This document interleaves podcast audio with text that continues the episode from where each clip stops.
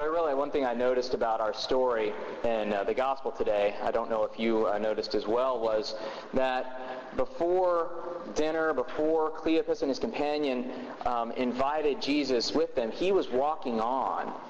Um, it says he was he was going on, and they detained him. I don't know if Jesus had somewhere particularly to be, or I wonder if maybe he was kind of testing them. These were two of his disciples, and so not in a mean kind of way, but just to wonder they were with me for years. They were my disciples. They heard me teach. They heard me preach.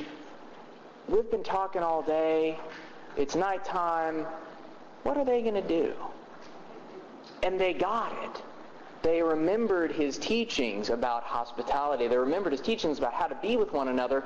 And they invited this stranger to have dinner with them. Now, they had been talking along the way. There had been some, uh, some, some uh, a little bit of knowledge of each other built up. But he was going on, and they stopped him and they invited him back in. He was, his teachings were becoming alive in, in those two people. We're going to get back to that uh, in a little bit, but I, I, found it very interesting that he was going on, um, and wondered maybe maybe he was sort of testing him a little bit there. I love this story and this journey that Cleopas and his companion and the semi-disguised Jesus are taking. I think it's an exciting story. There's the resurrected Jesus. It's a, it's a comforting story. He's not really dead. He's back. And it's a confusing and beautiful story, all in one. These folks had the scriptures opened up to them as they were walking along the way by this strange guy whom they met and didn't know. And then they shared this meal. They offered him hospitality and shared a meal. And suddenly, there was God sitting before them. There was Jesus right before them. Another question when reading this is, how did they not know that it was Jesus ahead of time? And we don't exactly know. Scripture says that their eyes were kept from recognizing him. So maybe Jesus' face changed in a particular way, or in the, in the, kind of way that it did during the Transfiguration with less light. Um, maybe God sort of dulled their minds a little bit, so they kept thinking, I know this guy. He's familiar, but just right on the tip of my tongue. Um, or maybe they were like, they were the disciples, they were the Episcopalian kind of disciples and sat in the back. Whenever Jesus was preaching, it's like, didn't quite know what he looked like. However it happened, we just we, we accept the story that they, they didn't quite know who he was, but they kind of had an inkling, and suddenly there he was during this meal. On the day that Jesus was raised from the dead, he appeared to his disciples, and there was something different about him, something they couldn't quite recognize, and there was something very similar about him. Not to mention that he could disappear at will, which is really kind of cool. Uh, something that I'd like to be able to do sometimes in awkward situations. Um, but they knew that it was still the same Jesus whom they had known and followed as his disciples. And then, not too long after this, after he appeared to his disciples, after he was resurrected, Jesus seemingly left. He ascended into heaven and he sent the Holy Spirit to be with us. And we believe that Jesus will come again to complete the restoration of the world and make creation new. So it might seem a logical conclusion then that if Jesus is coming back, he's gone in the meantime. We're waiting for him to return, so he must be gone now. Right? Please don't nod. One of the great things, one of the great things about God is that the flip side of the coin need not always hold true. God knows everything, and on the other side of that coin, God would know every choice we're going to make, except we also have free will. If we have free will, God can't know everything. So the flip sides of these coins contradict each other. God knows everything. We have free will. And that's where the dog is buried. That's the contradiction in our faith and our life that we just learn to live with. The flip side of the coin doesn't always hold. Jesus is still here with us. Jesus is ascended into heaven and will come again. And that's where the dog is buried. And so if Jesus is still with us, and people sometimes encounter him as they're walking along, a question to think about today is, when have you encountered Jesus? And by that, I don't mean when have you seen the risen Jesus come down in clouds and show you the mark of the nails in his hands in some pre-second coming kind of preview experience. When I'm talking, maybe those things happen.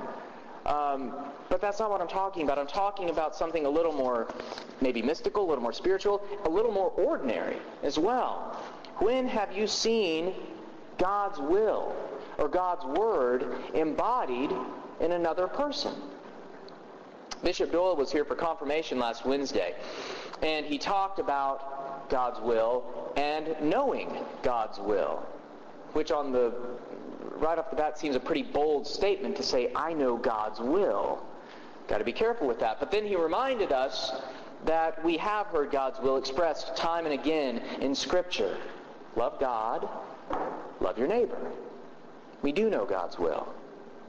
We heard these words expressed in Micah telling us to be just and merciful, to walk humbly with God, and then we hear of God's word embodied in Jesus, and God's will embodied in Jesus, who was just and merciful and walked humbly with God. Jesus who loved God and loved people.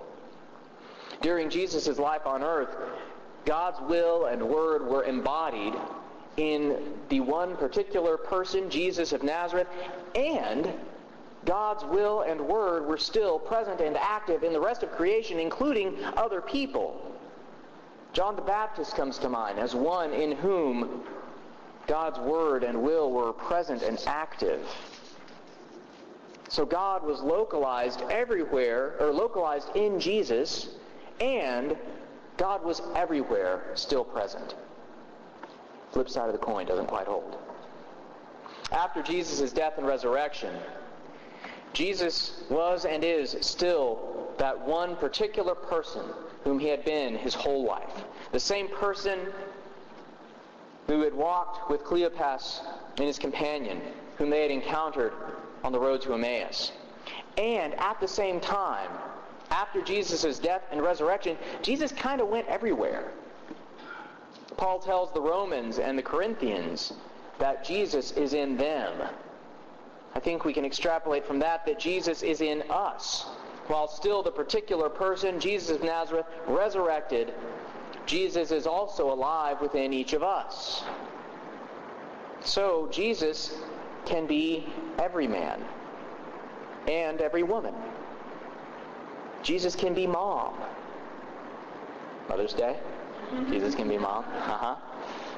Seems rather appropriate. Um, the image of God as mother is well documented in Scripture if images of God as mother from Scripture don't come readily to mind, that's because it's very sparsely documented in Scripture, but still well documented in Scripture.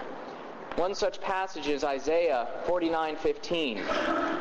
And it's a passage which I love which says, "Can a woman forget her nursing child or show no compassion for the child of her womb? Even these may forget, yet I will not forget you." The image of God as a nursing mother, the image of God as giving birth to people, God as giving birth to all of creation. It's a beautiful image and one that has sustained me greatly in difficult times. Sometimes the thought of being back in God's womb in those times when we need to be remade, when we have some death in our lives that needs to be brought back to life. So Jesus can be mommy. And Jesus can be daddy. Jesus can be everyone in the world while still being that particular person, God, whom Jesus is. Who Jesus is, pardon me. So with all of that being said, we return now to this question that I raised. When have you encountered the risen Jesus? When have you encountered someone being just and merciful loving, walking humbly with God? When have you encountered someone embodying the teachings of Jesus, embodying the will of God? Looking back at Cleopas and his companion and Jesus, as he was walking away, and they said, Wait, no, come with us, share a meal with us. I wonder if Jesus didn't encounter himself in them. So when have you encountered Jesus? When has, when has someone been forgiving towards you? Or when have you been in a rough time and someone has been a light to guide you out of darkness? I'm hoping that if we think about all of these times, we might realize that Jesus shows up quite a lot. So final thought for the day then, thinking again about our lives, about your lives, this question of where have you encountered Jesus, let's turn that on ourselves. When have you been the risen Jesus for others? Amen.